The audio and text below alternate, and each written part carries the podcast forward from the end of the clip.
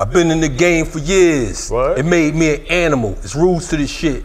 Wrote me a manual, step by step booklet for you to get your game on track, not your wig pushed back. Renegade Culture in the building. Brooklyn! Brooklyn! Hey. You represented well. Bridgeport? I represented You know what well. Yo. Bridgeport harder than the time. Shout out to all my people in Bridgeport, Connecticut. Please lift that band that you got on Kamau coming through. I know he thinks shit sweet, but when he come through there, if he ain't with me, give him a pass. Yeah, Bridgeport. All three of you niggas are still up in there. What's up, y'all? What's up. I hope y'all good, yo. Yo, it's Renegade Culture and Word, the Kamau word. K. Franklin, and we got I'm Kalonji Jama Changa, the riot starter, the renegade, always throwing shade, ace of spade. Oh. Don't drink that, Uncle Remy. Oh. Hey. And I go by the name of the ear doctor. Was good. Transmitting live, you know it's Minister Server, along with. It's your boy John. Ja, Ja, Ja, Ja, Ja, Ja. Ja. Be looking like he want to sing. He be like, it's your boy Jai. I know, I see an R&B career, you know what I'm He look like an R&B cat. He does, them tight ass t-shirts, you know what I'm saying? a nasty backup singer. Yo, he do got, yo, he like He having his titties all hanging out. so he was like, hey, Ja, do your thing, Ja. yeah. He like he like he like Baba Luqman size, but he got my T-shirt on. That shit ain't, it ain't gonna work like that, Jai. You got you got respect the respect the dialect. Choo, choo. Anyway, How you doing, man? Things going man, good? look here, man. I'm alive on arrival. Out earlier, What up? I was on my man Dr. Jared Ball's joint. We was What? rocking out for Mumia. Talking some serious shit, We right? talking some serious shit. We had Bob Boyle on there. Love Bob. uh, uh, Johanna Johanna uh, Fernandez. Uh-huh. Uh, we had Kim Brown. Kim. Brown cursed more than me. I saw her burn it What the- down. oh man, She was listening. She was like, arson this, She was taking this notes. down, Yeah. burn that down. I was like, well, all right then. I like her. I like Uh-huh, her. uh-huh, uh-huh. And we had another sister, I can't think of her name right now, Williams, I believe. Um, but she was on point as well. She was on point too. Yeah, so, man, you know, some serious shit. We glad Mumia came through his surgery. No doubt. Uh, looks like his, his progress is improving. Everything seems to be going well, but I know there's still a lot of court case um, and information to find out around his health. So keep tuning in to Black Power Media. Without a doubt. Because there's going to be some updates on you on Mumia, his health, and what's going on next with his case. no doubt. And it's free Mumia all day, a day. In fact, free them all, free all political prisoners. Mm-hmm. And any of y'all talking about anything about the freedom of political prisoners, y'all think y'all thinking. You know what I'm saying? If you ain't talking about getting your comrades out first, all the other shit is bullshit. True that, true. So what we got going on in the world, Hey, man? I just want to say this. Uh-oh. There was a song that we used to sing, and it's called "I'm So Glad That I Go to Morris Brown." Boom, boom, boom. I'm so glad Break it down, that yo. I go to Morris Brown. Yeah, yeah. Yes, Morris Brown, we Yo, back, big up to baby. Morris Brown. Got our accreditation back after all that shit talking these motherfuckers was talking about. We Oh, back. that's right. That's that's right. On the real, we bought Morris Brown.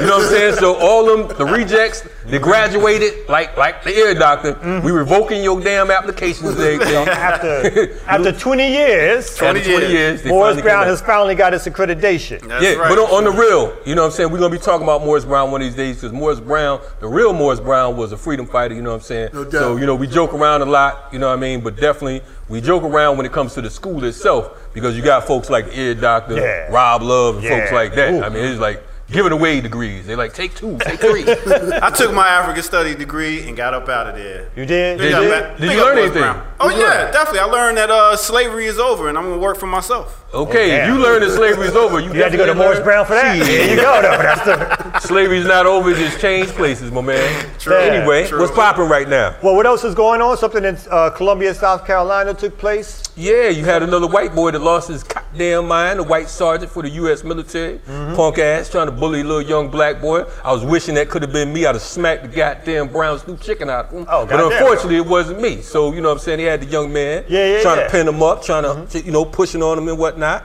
Another young sister recorded it.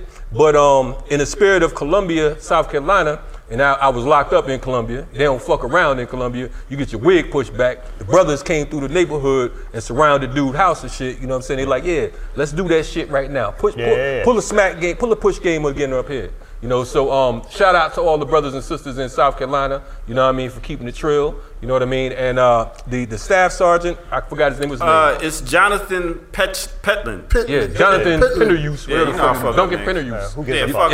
Yeah, his punk ass. I hope that uh, you know, that somebody catches his ass, and push him around. He got third degree assault. He got Third charged degree assault ain't yeah. shit. Ain't you know what I'm saying? I mean, 30 days and $500 fine. That I mean, shit. he, yo. he get probation or something. Yeah. Exactly. And then the big news, of course, this week is that another and yet another young brother has been killed by the police. Yes. Uh, brother Daunte Wright, I believe in Minneapolis, if I'm not mistaken. Twen- uh, Brooklyn, Brooklyn, City, yeah. Brooklyn, uh, Brooklyn Center. Brooklyn Center. Yeah. Mm-hmm. 20 year old young man. You know what I mean? Gunned down by the pigs. Yeah. Uh, he was this- riding in his car. Yes. Um, he had called his mom right beforehand because the cops was pulling him over, Uh-huh. and they pulled him over extensively. at What's called a pretext stop because the, they claimed that his air freshener. Right, right. Air was freshener hanging was from there. his rearview mirror, Yeah. and so that was they they gave them the reason to stop him. Probable and then they said Wow. he had outstanding warrants totaling three hundred and forty-six dollars. Yes, which cost him his life. It cost him his life. And then But this- check it. Yeah. The ill shit about it. Cave bitch. That's right, I said cave bitch. She decides that she's gonna reach for her taser, just like uh Mehserle or whatever the hell his Mm-hmm. name was, out with the Oscar Brown case. Right. You know what I'm saying? Back in uh, uh was it 2009, 2010? 2009, yeah. Yeah, same situation.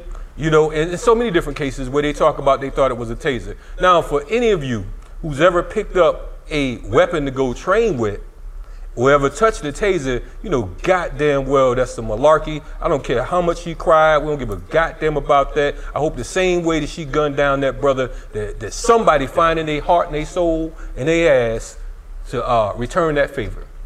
So we, And- yeah, go ahead. Yeah, yeah. And you know what really makes it even crazy that she's been on the force for 26 years.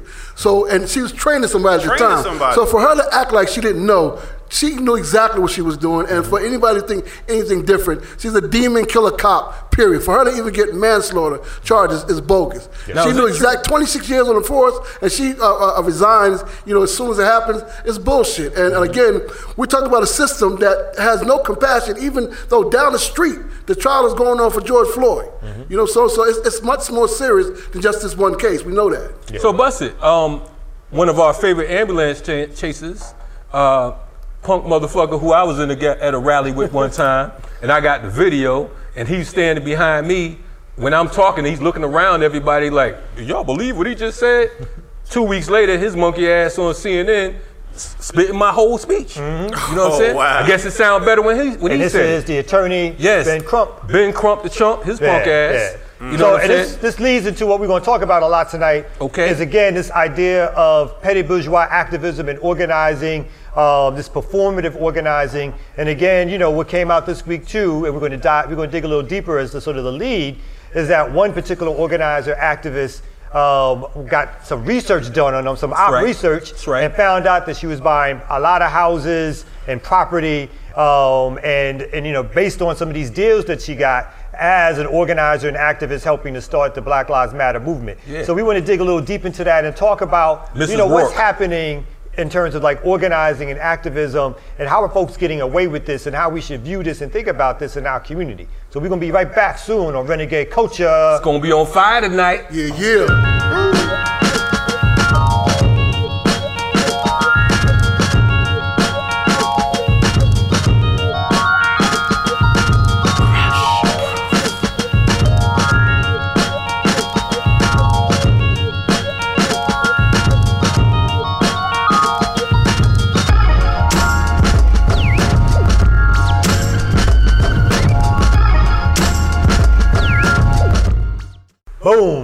Renegade Culture back at you. Yo, we in the building tonight. Renegade Culture, your the, your favorite podcast Uh-huh. on the whole goddamn planet. I think that's true. It Even though is. we have a lot of other podcasts. well, I mean, you know, they they, they, they dope because they roll with the BPM. That's true. BPM. you know what I'm That's true. That's true. Yeah. You know what I'm saying? They, they definitely on point. So we had to call a couple of them, some of our favorite folks from BPM.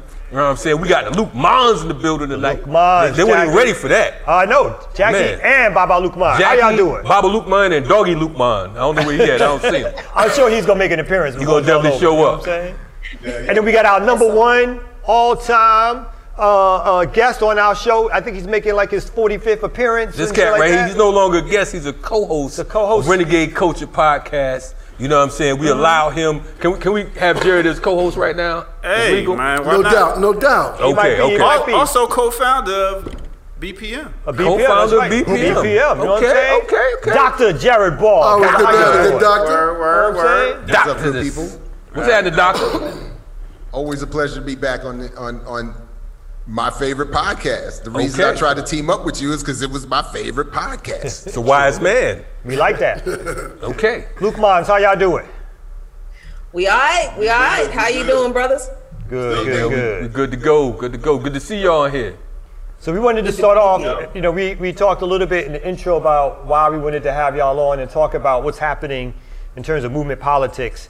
And I wanted to start it off because we, we talk a lot about um, uh, what folks are doing today and how they're organizing and some of the different, maybe some of the differences in terms of what we think real organizing is.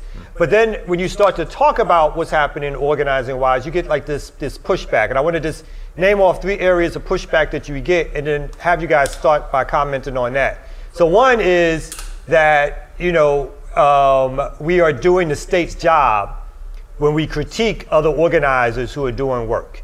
Two is, is that the organizer is under pressure because they're getting threats, right-wing threats, uh, that kind of thing, and so their life is in danger. And then three is that because this particular story that I'm talking about is not is not only this story, but this particular story was led by sort of a right-wing media sort of design, right? They they put it out there, other media outlets picked it up, and that's how it got spread. No one necessarily disputes the information so far, to my knowledge, but that's how it's gotten spread. So it also feels like there's these ways in which when this when we start to have these conversations, these political dialogues, folks clam up quickly and they sort of hide behind certain shields.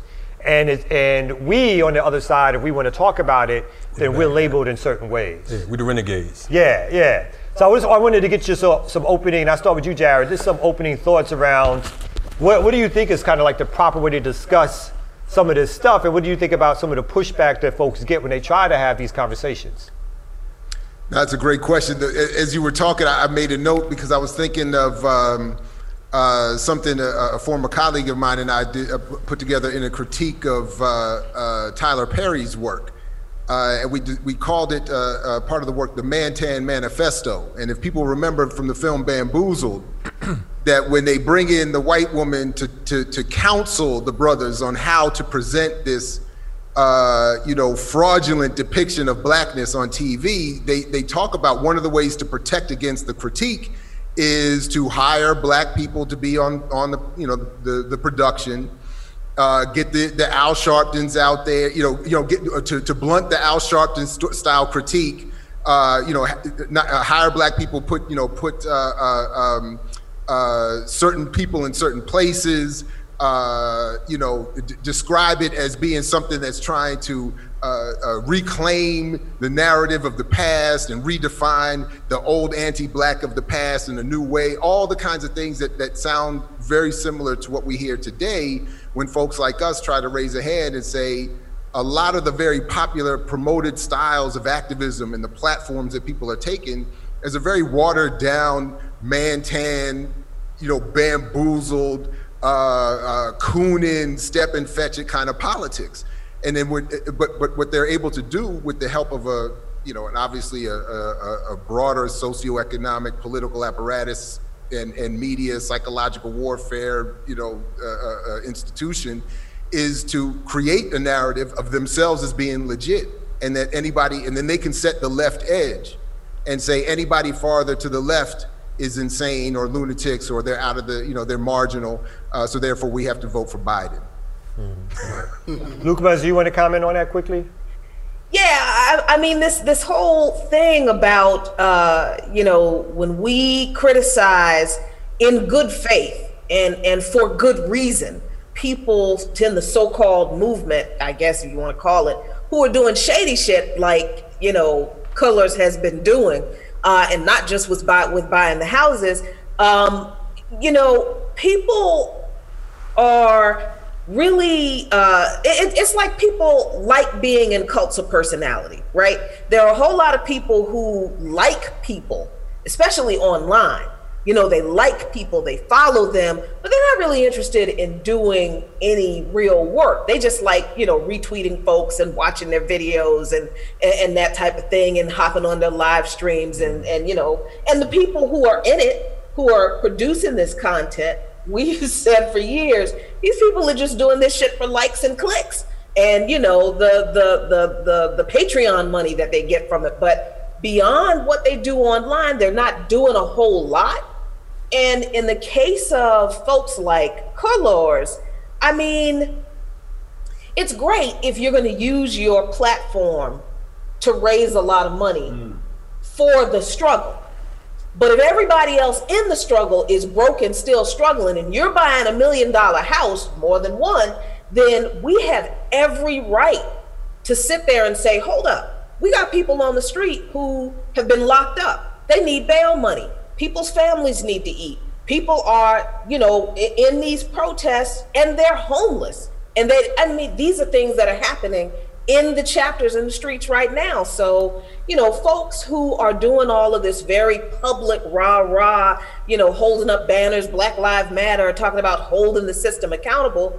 These are the very same banners who refuse to be held accountable by the people they claim to represent. And I'm I don't really care about folks coming after us like because we have had people like, oh, you can't say this about so and so because, you know, for whatever reason. And our response is number one, watch us do the work. And number two, that person isn't God. You still have bills to pay. What the fuck are they doing to help you pay your bills? Not a thing. But if you called us and said, look, I really need help, we would bend, you know, move heaven and earth to see if we could help you because we're connected to each other. But these folks, they're, they're just not. So I think what we're seeing with this performative activism is what, you know, what we have been seeing over the past, I don't know, six years, mm. finally coming to the surface in like a big, really gross way that you just can't ignore anymore. Yeah, I also think that um, when you talked about the first couple of uh, uh, pushbacks, I really see that as a generational thing. Hmm. You know, I, I see it um, basically. A lot of these movements are being um, uh, led by millennials. Um, uh, not too much many people from my my generation, which is Gen X and older. And the millennials, they had a different orientation in this society. A lot of it is entitlement. A lot of it is, um, you know, we, we laugh about it all the time but it was, you know, their socializing, their socialization in this country had a lot to do with feelings and and you know protecting feelings, and it was all into a lot of this emotional work. Um, and I, you know, I, you know, I'm not judging um, that at all. I, I just know when you and I kind of came up, there wasn't no padded playground. I mean, it was glass all over the things. Nobody yep. gave a fuck about how we played, you know. But um, but the millennials, um, you know, it was, it was, more about being more nurturing, more, um, you know, the, you got the fifth place ribbon and all this other kind of stuff. and I kind of think that as they became adults, you know, um, a lot of millennials um, in, in, the organizing work, they carry that with them. So now it's it's more of um, a recognition of not having a, a hierarchical uh, leadership role. Everything's linear. Everybody's equal. And I guess on some aspects, um, I can I can see the benefits of that but but it does has its weaknesses too. And I think that um, you know the pushback is that we can't criticize anybody. We can't, um, you know, and and this goes back to this fifth place ribbon stuff. It goes back to protecting feelings and all this stuff. And in this type of work, um, I think that if we're going to be truly effective, um, we have to start toughening up. We have to understand that the world is a cruel, mean place. Um, you know, when we look back at um, organ, organizing during the '60s and at the at the height of uh, the the uh, civil rights movement, they had workshops. I mean, they they prepared these kids um, to not only be able to um, uh, uh, deal with the press, but they prepared these kids on how to deal with you know hostility and and you know it was from a nonviolent perspective, but still they still didn't go into these these situations blind, and they had leadership. I think that this this tendency that we have today of really um, downplaying leadership, I think is hurting us. Because I, I think that if, if certain structures was in place, Patrisse probably could have got away with what she was getting away with.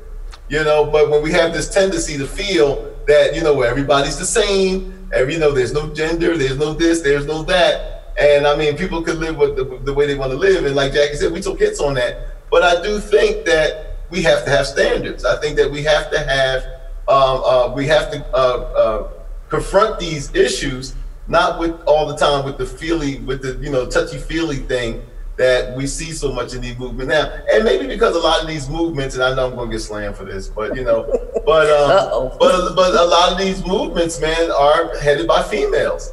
And so, um, you know, and, that, and that's a good thing. Let me explain what I'm saying. Oh yeah, They are headed explain by- that one. Explain that one. They're headed by women, and what I mean is women bring a different energy. So you know, so unlike the um, uh, the the you know the the the, the, the male lead of, of other organizations, women bring a, more nurturing. They bring other um, aspects to organizing that I think that um, you know is the strength there. But um, but but you know, look, whatever we bring to the table can always be fine tuned, can always be tuned up. We can always examine things. And I think that one of the things that we have to be careful about, in my view, is that we have to allow. Um, because see, just when I said that right now, I was like, oh, where we going? but the thing of it is, is that we have to allow um, stuff to get on the table, and and you know, we all ain't gonna be right. And so I think that we have to be able to examine these things and um, and with an honesty and sincerity, man. That you know, without the without the fear of um of you know of being jumped on. So if we wrong, we're wrong. But you know, but you know, let's let's look that we're all in this together.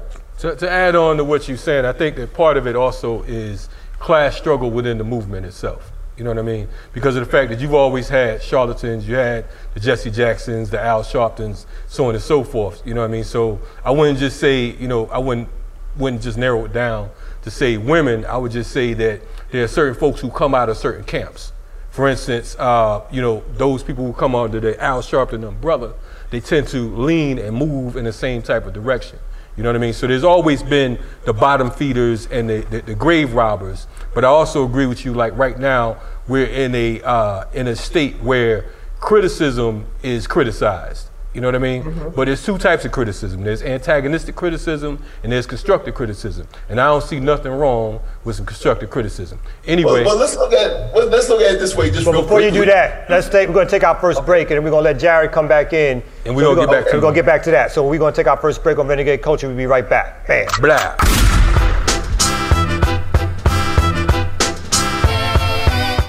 Renegade Culture in the building. Yep, yep. We back, back, back. What up, KK Frank? You You know what I'm good? I'm good, man. Man, how you feeling? You good with yours? Man, listen, man, I'm alive on arrival, fighting for survival out here in this True. raggedy ass. You like my shirt, shithole. man? You like this? I like that man? shit. Yo, I got shirt, dressed man. up for the shirt. for Okay, the okay, tonight, it was like it was like Kwame and shit, like 2021, right? He brought I think his name. back. I think his name is Kamal. Uh, That's pretty fresh. I like that. That, that wasn't fresh at all, man. I think it was dope. All right, let's get back to our job. You know Yo, so brother Jared, before we went to break, you had you wanted to add something to the discussion. Let's let's start off with you before we ask our next question.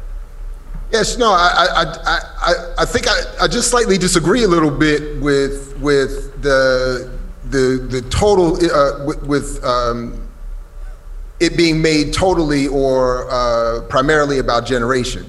I think uh, Kalonji, you were onto something when you were talking about the class and the trees that people come from politically. That that uh, one thing I think we have to remember is that there is this, just like with art and music and you know politics is the same way. There's this commercially imposed layer, in this case, like a non-profit imposed layer. And then there's a lot of other stuff happening elsewhere, and that doesn't get a lot of attention, doesn't get talked about, doesn't even get debated about. That does have a very different kind of uh, uh, politics uh, and leadership, even.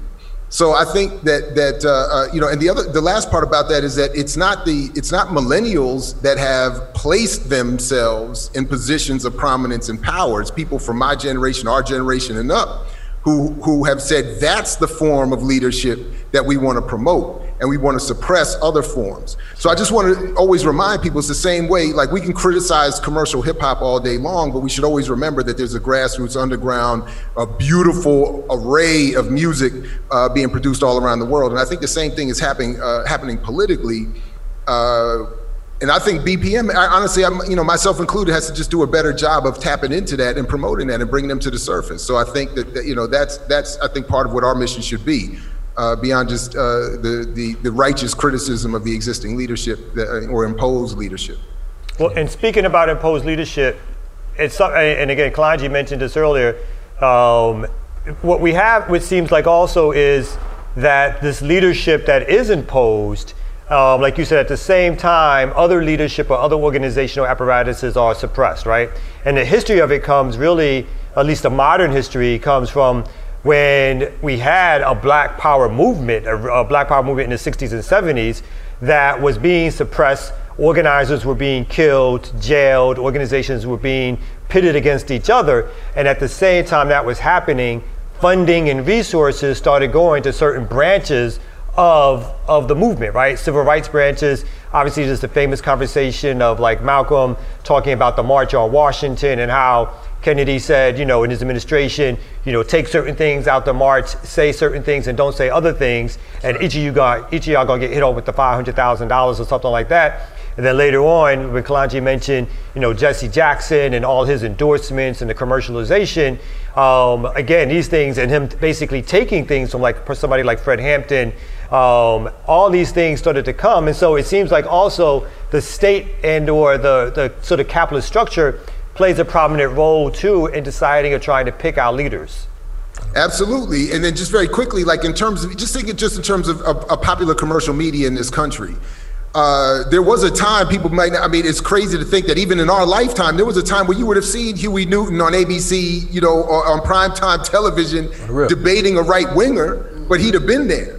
You'd have seen so you know Stokely or Kwame Ture or even H. Rap Brown on on on actual national news uh, debating, discussing, being heard. We don't hear that wing of politics in popular media anymore. Uh, you know, even before he passed, Amiri Baraka talked about that that the, that the state and its media apparatus had corrected itself.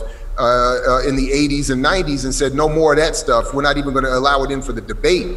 Uh, so now the range of debate is so far dragged to the right uh, that that that almost anything sounds radical, especially when it comes, you know, with a slick hashtag uh, and some, you know, pretty and talented people behind it, you know, promoting it. So I, I think to add on to what you're saying, you mentioned different freedom fighters. One of the things that, that we're blessed, I think, with our generation, um, I know Kamau and I coming from the East Coast, uh, just knowing a lot of these folks who are looked at as legendary. You understand what I'm saying? So you have a divide where you have a lot of these, uh, uh, you know, and, and I'm not, by no means am I picking on millennials because of the fact that I know that we have some hardcore young freedom fighters out here. We do. You know what I'm saying? And, and there are some that's on bullshit because, again, where they get their training from. You know what I mean? Now, some might have just got it straight from the internet. You know what I mean? Wikipedia.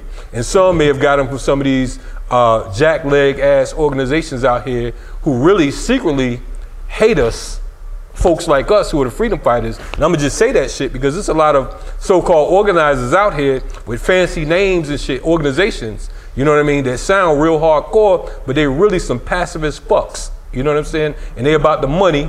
And, and, they, and if they could, they'll be walking around looking like, what's the little dude name? If it ain't about the money, that's their motherfucking mantra. You know what I'm saying? They'll be walking around moving the same way. I'm careful as how I speak because of the fact that I'm old school, but at the same time, I recognize that um, we're in an era where you have a lot of, uh, as, as the, the kids in Atlanta would say, fuck boy shit.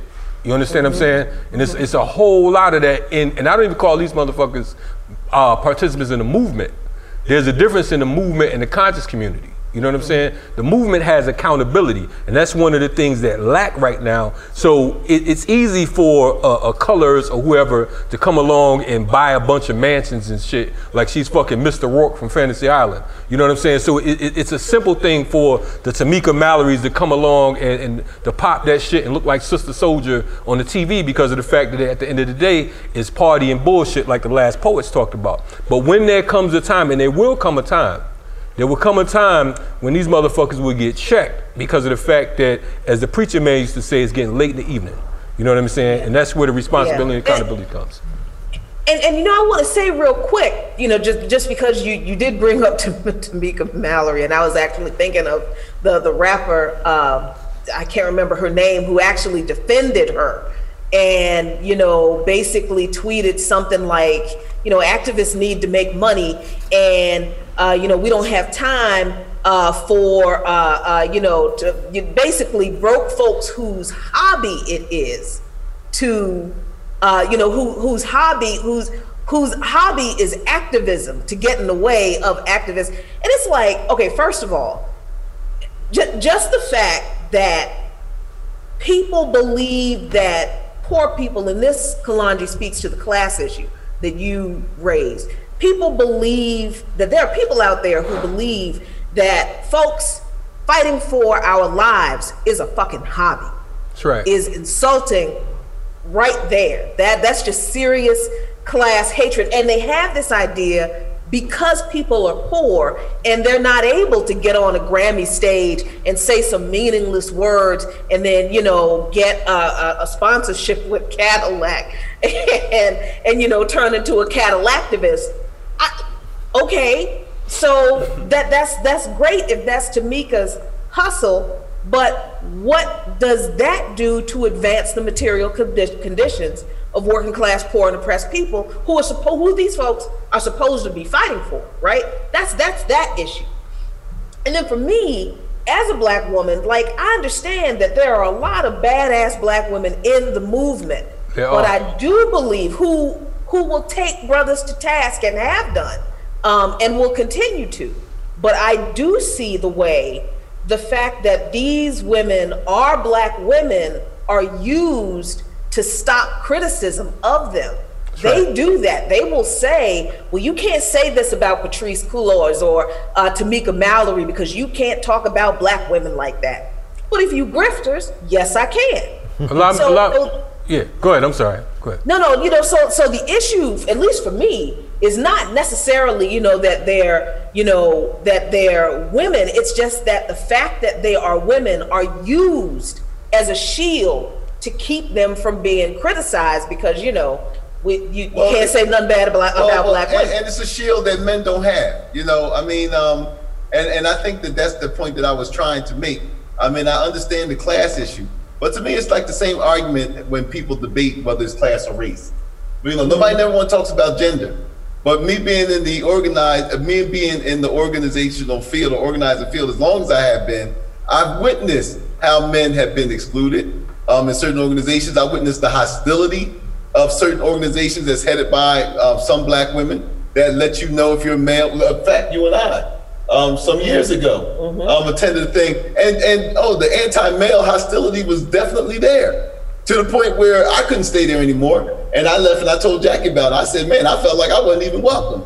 So we, you know, if we are going to, we there has to be some honesty you know and, and and we have to stop always wanting to always embrace what's popular or or you know or what's what's what's less controversial because i've been in them circles where you had certain women for whatever their reasons is i i, I don't know what their reasons are or were that did not want men involved in in the capacity that we we had liked to have been involved um, the kind of criticism that men would take uh, black men would take. I, I can't. I, I don't know how often uh, last year we've heard from certain members of BLM that black men don't protect black women, which was a total false uh, uh, narrative. So I mean, you know, and that's just swept under the rug. So I mean, so I think that we have to understand that it's not always just class all the time. There, we, you know, um, there is also um, um, this this uh, this um, rooted um, anti-black male stance. Sometimes that happens in a lot of our spaces, and I think that it doesn't get called out as much as it should. But Um, the thing have- of um, the thing with the um, millennial thing, what I was trying to explain about that was is that I just you know I, I do see, and, I, I'm glad that um, Jared have, had kind of clarified because that's where I wanted to go with it. Is the fact, but there is, I mean, I was raised a little differently than my children who are millennial are raised, and they have the different value systems or different understandings of things than, than I come. I'm, you know, my father, you know, um, he, he wasn't a touchy feely guy, you know what I mean? So I'm just saying that the way that we approach a lot of these things, I think are generational. And, um, and, and No, I but, mean, uh, the, but, but, but Bob, the, the, the, real quick, the point that I would want to just quickly want to make, we, I think we're even being drawn into the mistake uh, of, of allowing BLM to become the standard by which we talk about and judge activism. So what I'm trying to suggest is that we push that aside because even as we've dealt with on our own channel, there have been uh, members within that organization who are younger and some older, all of whom have been coming out uh, publicly lately saying that their attempt to build within that organization did not go well because they were trying to address differently some of the even the issues you're raising. So I'm just trying to point out that there is what I think is the bigger issue or the biggest issue is that there is an attempt by the state and its its minions to promote the versions of activism I think we're all here in, in, in criticism of. Uh, but we should be, I, I- but I, so I just want to, but I don't want to let that become the standard uh, uh, uh, that that we we we conduct these conversations around. Oh, so like yeah, BLM, right, let's I move like that. like you know because like I think Yeah. you know just with represented in the groups here, with, whether it's CMB, the Siafu movement, FTP, all that kind of stuff. My former work within even within uh, uh, MXGM or organized coup from back in the day, like there was a lot of different things happening that that, that I think is still going on in pockets that is being suppressed uh, by this this you know. Uh, this new narrative and this new standard, and I think you know, Right. so. I, anyway, that's you know. Now, I'd like to add on because definitely I, I see both sides of the, the equation. And I think, Baba Luqman, um, I think the thing is, it, it, it boils down to who you came up with. You understand what I'm saying? Like I come from the Fulani Sunni Alis and, and the, the Injeri Alghanis and folks like that. Whereas, you know what I mean? Like even with us with FTP and, and the African Martial Arts Institute, there's no girl push-ups, there's no uh, women's lib or no male situation, none of that type shit. The police, when they vamp on your monkey ass, they don't care if you're a black woman, they don't care if you're a black man, they don't care if you have a fucking natural, they don't care if you got a perm, a wig, or a fucking lace front, whatever. When they roll on your ass, you a nigga. You understand what I'm saying? So I agree that a lot of this shit is new because of the fact that, you know, certain things have been changed and adjusted to make motherfuckers feel comfortable. But revolution is not a comfortable thing. Right. We have to be clear Right. about that. And in saying that, that doesn't mean that you have to be a patriarchal bastard. I'm saying simply that we have to realize that we are against the fucking state. And the state, when you're talking about being at war with the state, they're at war with your black ass. They're not gonna be like, oh, just because you're a black woman and shit, I'm not gonna kill you. You know what I'm saying? We see Sandra Bland. Just because you're a child, I'm not gonna kill you. We see mm-hmm. Tamir Rice. You know what I'm saying? And the other 13 year old young man who was murdered in Chicago a, a couple days ago. So we gotta be clear that it's also, it, when the class struggle part is when you have motherfuckers who are activists. I'm not an activist. I'm a revolutionary. You understand what I'm saying? I'm a freedom fighter. You know what I'm saying? And we have to be clear about something as well because of the fact that we assume that being a revolutionary means you're a righteous man. You understand what I'm saying? Every fucking revolutionary is not righteous. It just means they're against the fucking state or they're against the government. You know what I mean? So we got to be absolutely clear about that. Our quote unquote standards and our ideas and views and morals and shit get twisted sometimes because of the fact that we think that there's some type of standard that, that okay, boom, in order for you to be a revolutionary, you can't eat meat. Or in order for you to be a revolutionary, you can't say Right. fuck this or fuck that. That ain't my particular position. You know what I'm saying? I'm more comfortable dealing with brothers and sisters in the street than I am in a fucking uh, uh, uh, hall or community center talking about what the streets and what the community need to be doing. You understand what I'm saying? We get those type of things. We have town hall meetings, but the motherfuckers from the town ain't there. Who are you to be so arrogant to dictate the reality of the masses? So we're going to come back from our, our third break, and we're going to hit a little bit more, I think, on some of this gender and identity stuff, because I want to get in that too. So we're going to come on our third break. We come right back at Renegade Culture. Hot up in here. Fuck the police. Yeah.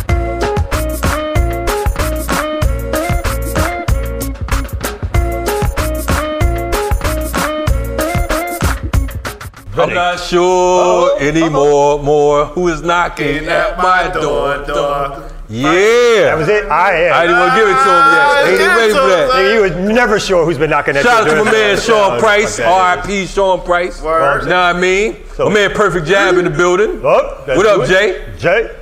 What's All up? that was a What's little up? moment of silence there. All right, y'all, how y'all doing out there? so, yeah, we're going to get back with our program. We were talking about performative activism, Okay. petty bourgeois organizing and activism. And so we was at the end of that last segment, we started talking a little bit more about sort of identity politics as this term sometimes, right? And so the only thing I wanted to add is, is that I do think it's okay for there to be sort of a correction in general organizing, right? So I do think we, there's a history, particularly in black nationalist organizing and politics, where there was male domination, where there was woman subordination. And so I think one of the things that's been added in this new generation is to say, one, let's not, let's not think that all the things that happened in the past were led by men, uh, that men were the, uh, the only folks doing that work. And so, as we correct that record and say, you know what, women have to take leadership roles too, and that the most marginalized folks, as they say in our community, LGBTQ folks, there has to be room for leadership for all. So I, I am I'm down with that correction. I think that's been needed. It's something that we should have done long time ago.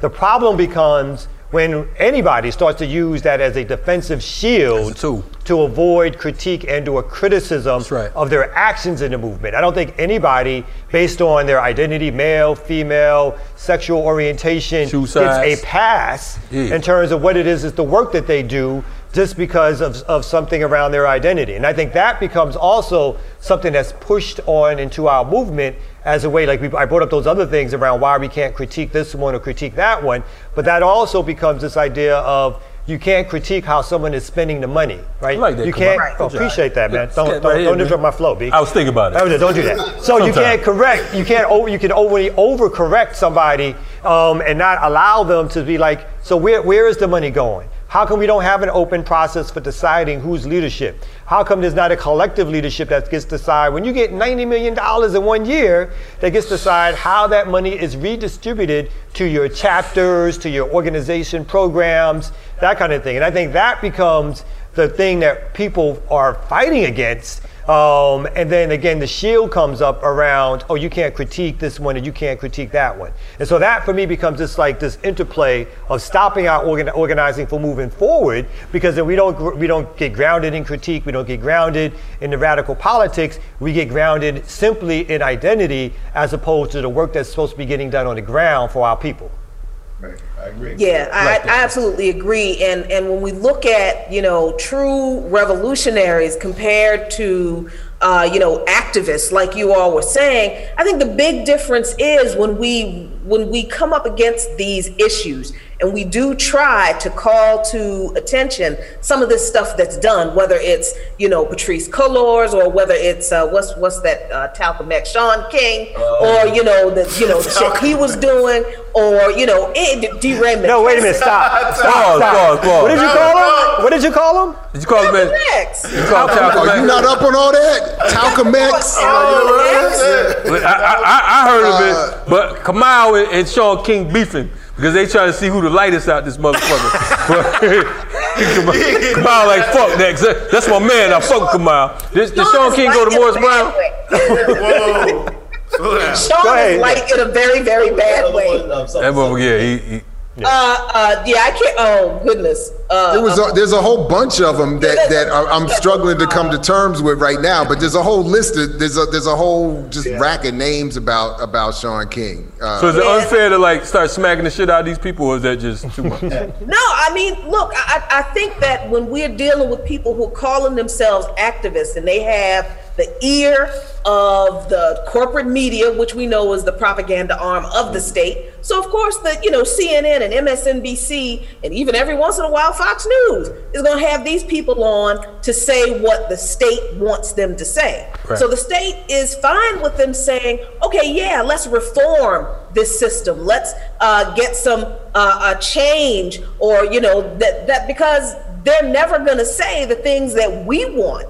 They're never going to say burn this shit to the ground. They're Oh, never going to say this system needs to go. They're always going to keep uh, uh, the issues on reform and incrementalism and supporting neoliberalism, but not calling it that because too many of our folks don't know what the fuck that is and don't know that they've been living in us under austerity politics for 40 years, pretty much.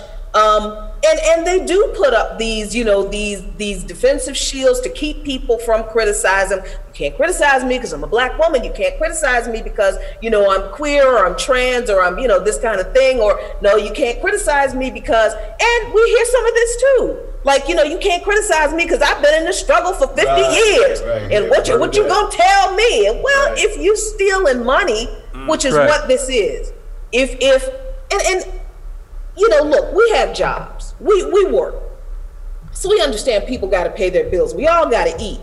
But at the end of the day, if we're not using the resources that we get, however we get them, whether you go into a nine to five or you robbing a bank, I honestly don't give a fuck.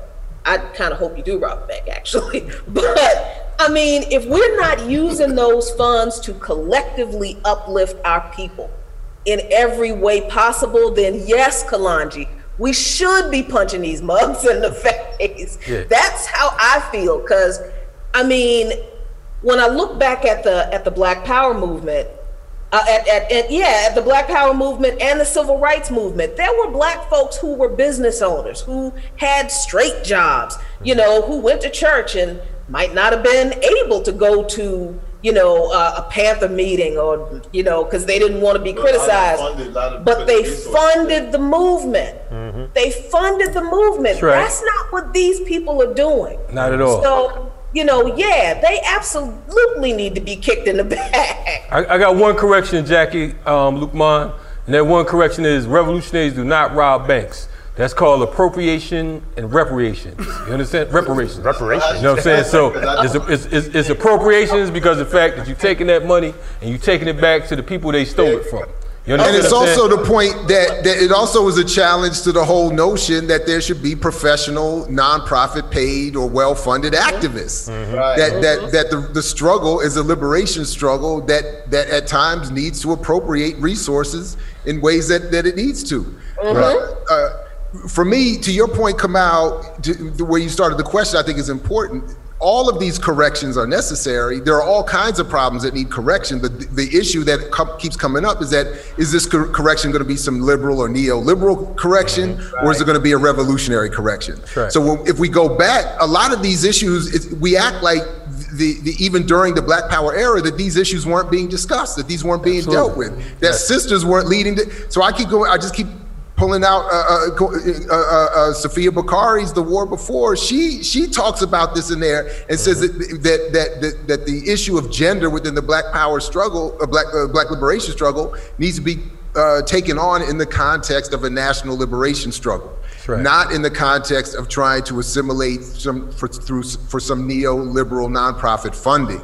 That's that's the kind of correction to all of this that we need, and that's that's the kind of correction that I'm not seeing happen enough within these again imposed surface level organizations. I do think that this work is being done uh, in formations that are not either well known or certainly uh, well promoted, or in, in some formations that don't want to be well known or well promoted. So uh, that's why I just want to keep coming back to this refrain of I don't ever want us to let these these highly critiquable and criticizable formations become the standard uh, uh, that we consider when we think about what, what, what struggle really is. Like Dhoruba said, BLM is Black Liberation Movement, not. Black Lives Matter. That's all it is, and that's all it ever will be.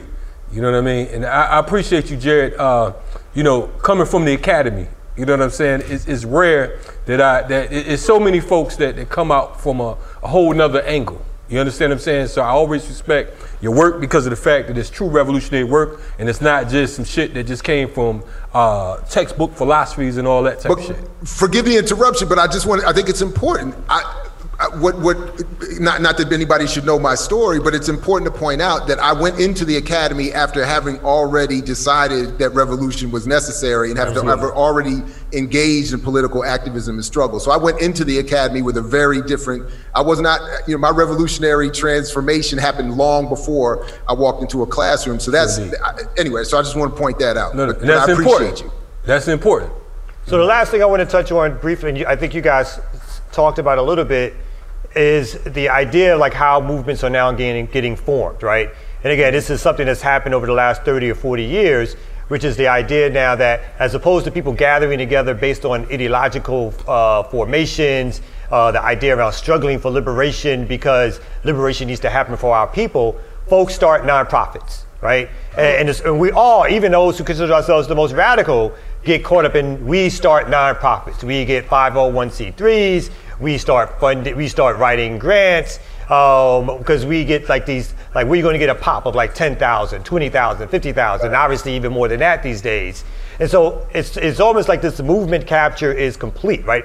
Like the Ford Foundation, the Rockefeller Foundation, they also set the tide back. You know, um, uh, I think Robert Allen talks about this um, in his book. That, you know, they set the tide back in the day for deciding how which organization would live and which ones would die because they'd be strangled by the state, right? So we talk about we talk about that. So what, what do we think is kind of how do we break out of that? You know what I mean? Like, what do you think are some good ways to break out of that? And even talk about maybe some movements on the ground, Jav. You've mentioned a couple of them that we think are are pushing forward in a way that's not strictly based on this this this kind of like movement capture that 501c3 and and foundations have sort of created together.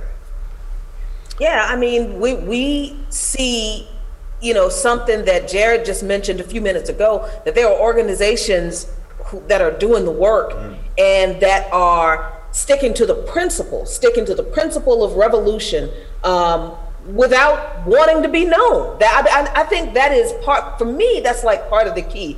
I'm automatically suspicious of people who always want to be in front of TV cameras, right? Like if you're not taking that platform and educating people on our history, on the politics of where we are and where we need to be, and you know this revolutionary struggle, then I'm kind of suspicious if all you're you know always in front of the camera talking about we need to vote for a politician and we need change, this, that, and the third. So organizations like you know the All African uh, People's Revolutionary Party, um, the Ujima. Uh, um, People's Progress Party in Maryland, their political party that is focused on, uh, you know, centering working class and poor people um, and their interest in the political system in Maryland. That's a part of this that's needed too, because once this system is gone, how are we going to do politics? We got to teach people about that uh, that way. There's Black Alliance for Peace.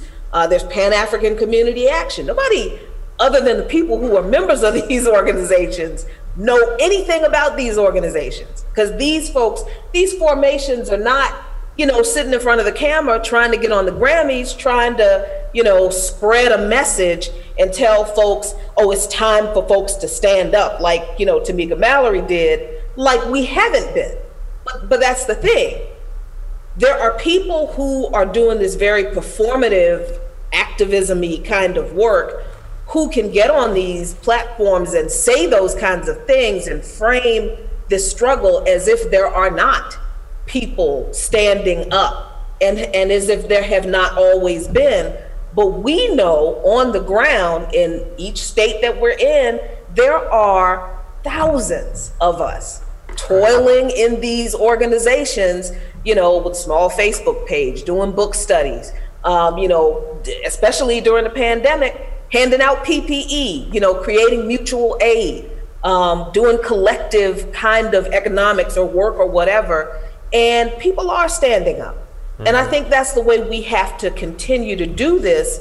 But also, we also have to reach out and connect those organizations and those people together to grow this movement because it's not an underground movement it's Mm-hmm. just an ignored movement i think mm. I, I think this is just an ignored this, these are just we're just ignored people and i kind of dig it that way because then that way you can't see us coming No doubt. I'd like to shout out the Siafu movement. Mm-hmm. I'd like to shout out Community Movement Builders, mm-hmm. FTP Movement, the African Martial Arts Institute, Urban Survival Preparedness Institute, uh, the National Coalition to Combat Police Terrorism, Mama's Army, Siafu Youth Corps, and all the folks who roll with the ants, you know what I mean? And all those brothers and sisters around the country and around the world who, as Jackie just said, you know what I'm saying, are out here making moves without having to constantly be in front of the motherfucking camera.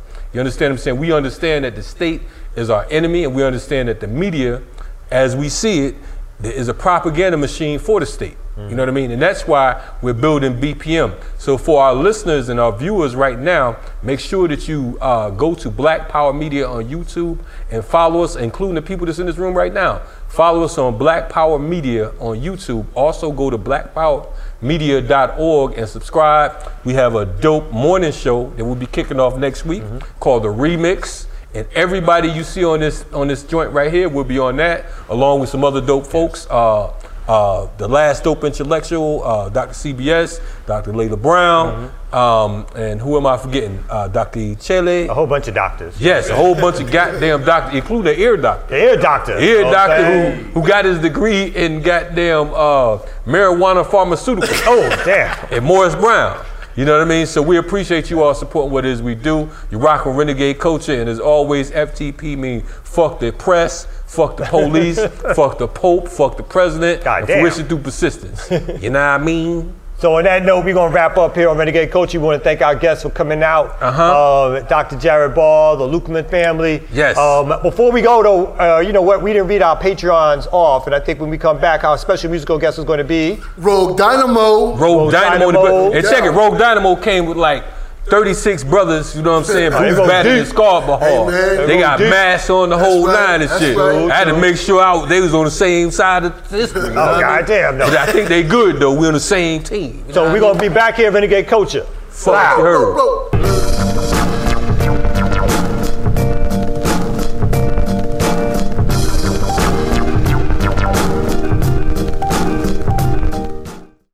Renegade Culture. What up, man? Renegade coaches in the building. Oh man, you feeling It's good, today, man. You doing all good. I'm right? Always right? feeling good, You man. always feeling good. Man, listen, man, it's harder than the times out here, man. It's like I'm 50 years old. I ain't trying to be stressed the fuck out, bro. True, true, You know what I mean? Trying to live and love and all that good shit. We all need that. We all need a little love in our Yeah, life. You know what I'm saying? Yeah. So you loving, anyway- you loving that cup? I see. I'm though. definitely loving that cup because it got what the fuck I need to be in. True, true. Nah, I we, mean- we, we blasting him during the break because you know he didn't bring enough for everybody to share out. Hey man, this ain't the Salvation Army. God damn. Motherfucking, motherfucking.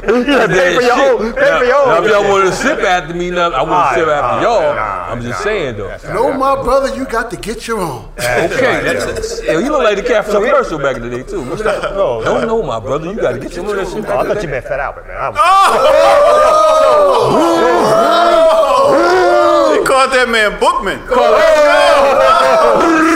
we got, oh, we got Corny one and two trying to bring some. Oh, Corny one and two. my bad. And you not call that man, yo, server my man. You do not call him Fat Albert. You do not call him B- uh, Bookman. That man is rerun. Let's get it straight. Let's get it straight. No straight. respect this man. No Roger, no Respect rerun, no rent. No, wait. Hey, you look like Rob. So speaking of You rent, Wayne. speaking of rent, Speaking so of rent. we didn't do this at the beginning, but we want to make sure we correct our mistake. We got some brand new Patreons Absolutely. who hooked us up this week, so we want to give a special shout out to them. Can we go? Boom, drum roll. Yeah, yeah. Randolph Carr, Okay. Letitia Williams, David, Joshua Reeves, Osiris Jamal, J.D., uh, Andrew Wincliffe, John Costa, uh, Geraldo Maza, Timothy Johnson, Raw He though. fucked up. and Linda Deloach. James Sutter, Uh-huh. John Armstrong, Ashel Patel, and fuckface with the two dollars. Enough respect for all the Patreons Yeah, out he went there. down fuckface on this shit. Yeah, that nigga deserves You a got shout an out. honorary mention. Yo, You got- shout out to Fuckface. I know I know a couple Word up. fuckfaces around the way. But you the best fuckface we ever had. Hey, so you know what listen. Two dollar Hey, listen, it all counts. Just be a cheerful giver. We appreciate all the Patreons. Okay, Word up. word up. Minister So we got, we got a special musical guest that I'm gonna have, uh, Mr. Server's gonna do the intro. Okay. Hey yo, we got we got a superstar in the house as we always do in Renegade Culture. You know How we doing, Renegade Culture? we got Rogue Dynamo in the house. Rogue. artist from Yeah. Atlanta. Yo, yo, first of all, give it for Rogue Dynamo. Rogue Dynamo, are you here? Yo, now, Yeah. yo, now, now she's a, a Renaissance hip hop artist. You know what I'm Okay. Uh-huh. saying? She's a producer. She's a fashionista, and of course, you know, she rocks different type of styles, and she's out of the ATL. So once again, give it up for Rogue Dynamo. Yeah, folks, you heard. Rogue Dynamo in the building. Thank you for joining us, Rogue. How are you doing? I'm Appreciate doing it. good. Thank you for having me. Okay. Love the hair. Purple rain. That's how we you. do around these motherfuckers. like that shit. Tell us a little bit about your history in hip hop. Oh man, um, I grew up on it. You know, Mm-hmm. uh, I, I have a love for the actual culture. You know what I mean? Like not just the the rap music. Um, you know, my brother put me onto it. My cousin put me on the Wu Tang, and I just kind of grew from there. Started writing poetry, and just uh, you know, I just grew from there. So yeah. She said her brother put on the Wu Tang. Wu-Tang. That means she ain't our age. I fuck Oh, her Wu-Tang. brother's our age. Yeah, Yeah, her brother's yeah, our age. Well, well, well, Older brother, But, well, you know. Kamau Older just found out about Wu Tang from the series on I Hulu, so you know. I ain't that She might be I ain't that bad. She ain't talking about Wu Tang from the series on Hulu, right? Yeah, nah, nah, nah, Okay, nah, good. not that bad. no, I'm No, no. Kamau, I said. Kamau, Kamau, literally. Wow. Literally, I just saw the damn show. It wasn't that bad either. You know what I'm saying? Yeah, servers like, I mean, uh, my man's like the master How many times you gonna give me that one? this fucking Yeah. show? You Got got it. goddamn pissed out at me and shit like that. So, t- so who, who would you say are your musical influences then? Ooh, um, Jay Z, Nas, definitely DMX, um, R.I.P. Um, let's True that. see, Eminem. Uh, You doing good so far. Eminem. You know, chocolate candy. yes, I will. I will. I will You ain't say. talking the white boy Eminem. Come on. But she, every, everybody she Yo. name is a lyricist. Except See? Eminem. I, I, okay. I like. You better lose yourself like that. That that. that I mean, I went to see the movie. Okay, You gotta think about my age. You know what I'm saying? I do- I do- yeah, that was, that was something for threw a little shot. Nah, that was something. Oh, that's We was hyped, you I go eight mile. Okay, okay. Yeah. What's my man named that the fake at Mekhi Phifer? Mekhi Phifer, What the fuck yeah. you do with the fake ass? The block? fake dread. Yeah, the You didn't say you seen the movie. Mekhi Phifer walk around them goddamn Fake dread. dirty ass broom and mop handles on the back. They didn't even They care always do about that. that. That's Yeah. Hollywood. man. So here's the, you. You've been on tour with like, is it Slick Rick and some other folks? Who Yeah, I opened up for Slick Rick in uh, South Carolina. Mm-hmm. Um, yeah, it was um, Love and Hip Hop Festival. Um, Oh, okay, okay. Yeah, Shout out to Rick. yeah. Fuck with Rick. And you got any current music out that you want to talk about a little bit? Yes, uh, my most recent project is called The Grand Escape, and uh, that's been out. Uh, we shot a couple of videos recently uh, for it, so people can check that out online. Um, I have some new music coming out. We just shot a video for that. Uh, but definitely The Grand Escape uh, is my newest whole project EP, Yeah. and then um, I also have Roses and Karma, which is the one before that. You said they could check it out. I'm sorry, you said they could check it out online. Where can they check it out at? Everywhere. I'm on um, Apple Music, Tidal. It's on YouTube. If people want to stream it on YouTube, it's on Spotify. So yeah, Cool, cool. Now, what, what, where are you from? I'm from Atlanta. You are from Atlanta. That's, oh. you know, it's, it's rare that we get home from Red, Atlanta. I know. red. What part of ATL? I'm a Grady baby, but I grew up in Lithonia. Okay, see, hey, now, now, I'm gonna let you slide on that. See, I'm Nah, a for Brady real. but I grew up in Lithonia. Yeah, because know you okay. violated She born me. in Now here's the thing That's like saying though. you from New York and then you Yeah. really from like Long Island. No, no, not even Long Island. Wait, wait, wait. Uh, but say it. Say it. Say it. say. Here's the thing. My family is from New York, so with the whole uh, Brooklyn and Queens. Oh,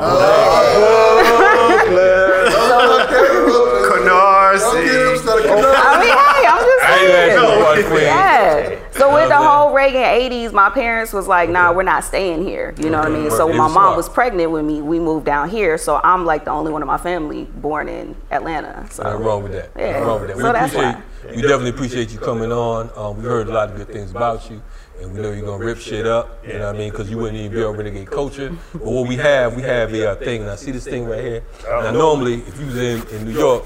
You know what I'm saying? In Chinatown, we have like this Chinese looking ass bowl. Okay. You know what I'm saying? Um, and, and my man, the ear doctor, he usually calls this uh, the bowl question, right?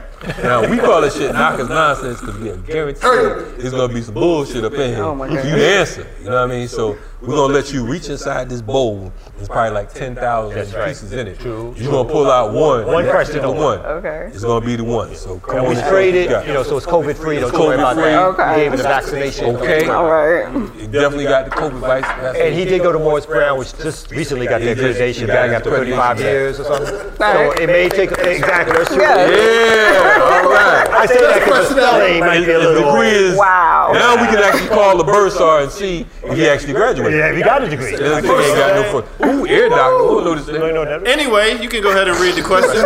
All right. Okay. Uh, what are your thoughts about artists being involved in politics? Um, yeah, I think.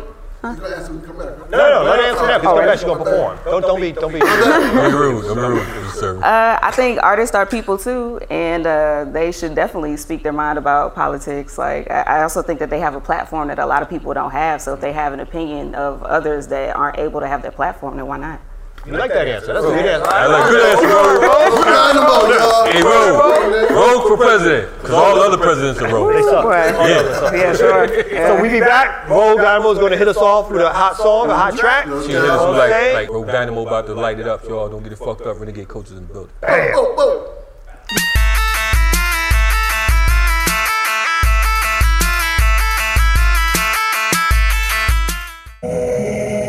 Check, check, check. Yeah. So this song is called Dear Goddess. And it's basically about trusting the journey, trusting yourself. So it's for anybody with dreams and aspirations. Yeah. I'm watching sunrise and sunsets. They tell me life isn't the play with, but compare this shit to chess. Remember making moves, don't let them see you sweat. The queen moves wherever she wants, so please don't get it bent. But yet, so many of us wind up hiding, and my niece be asking questions, and I ain't one for lying. I'm just saying.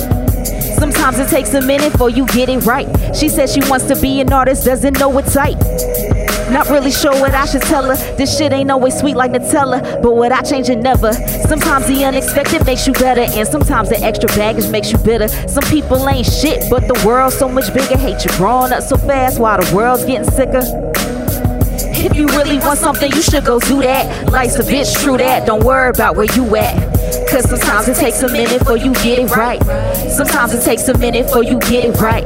If you really want something, you should go do that. Life's a bitch, true that. Don't worry about where you at.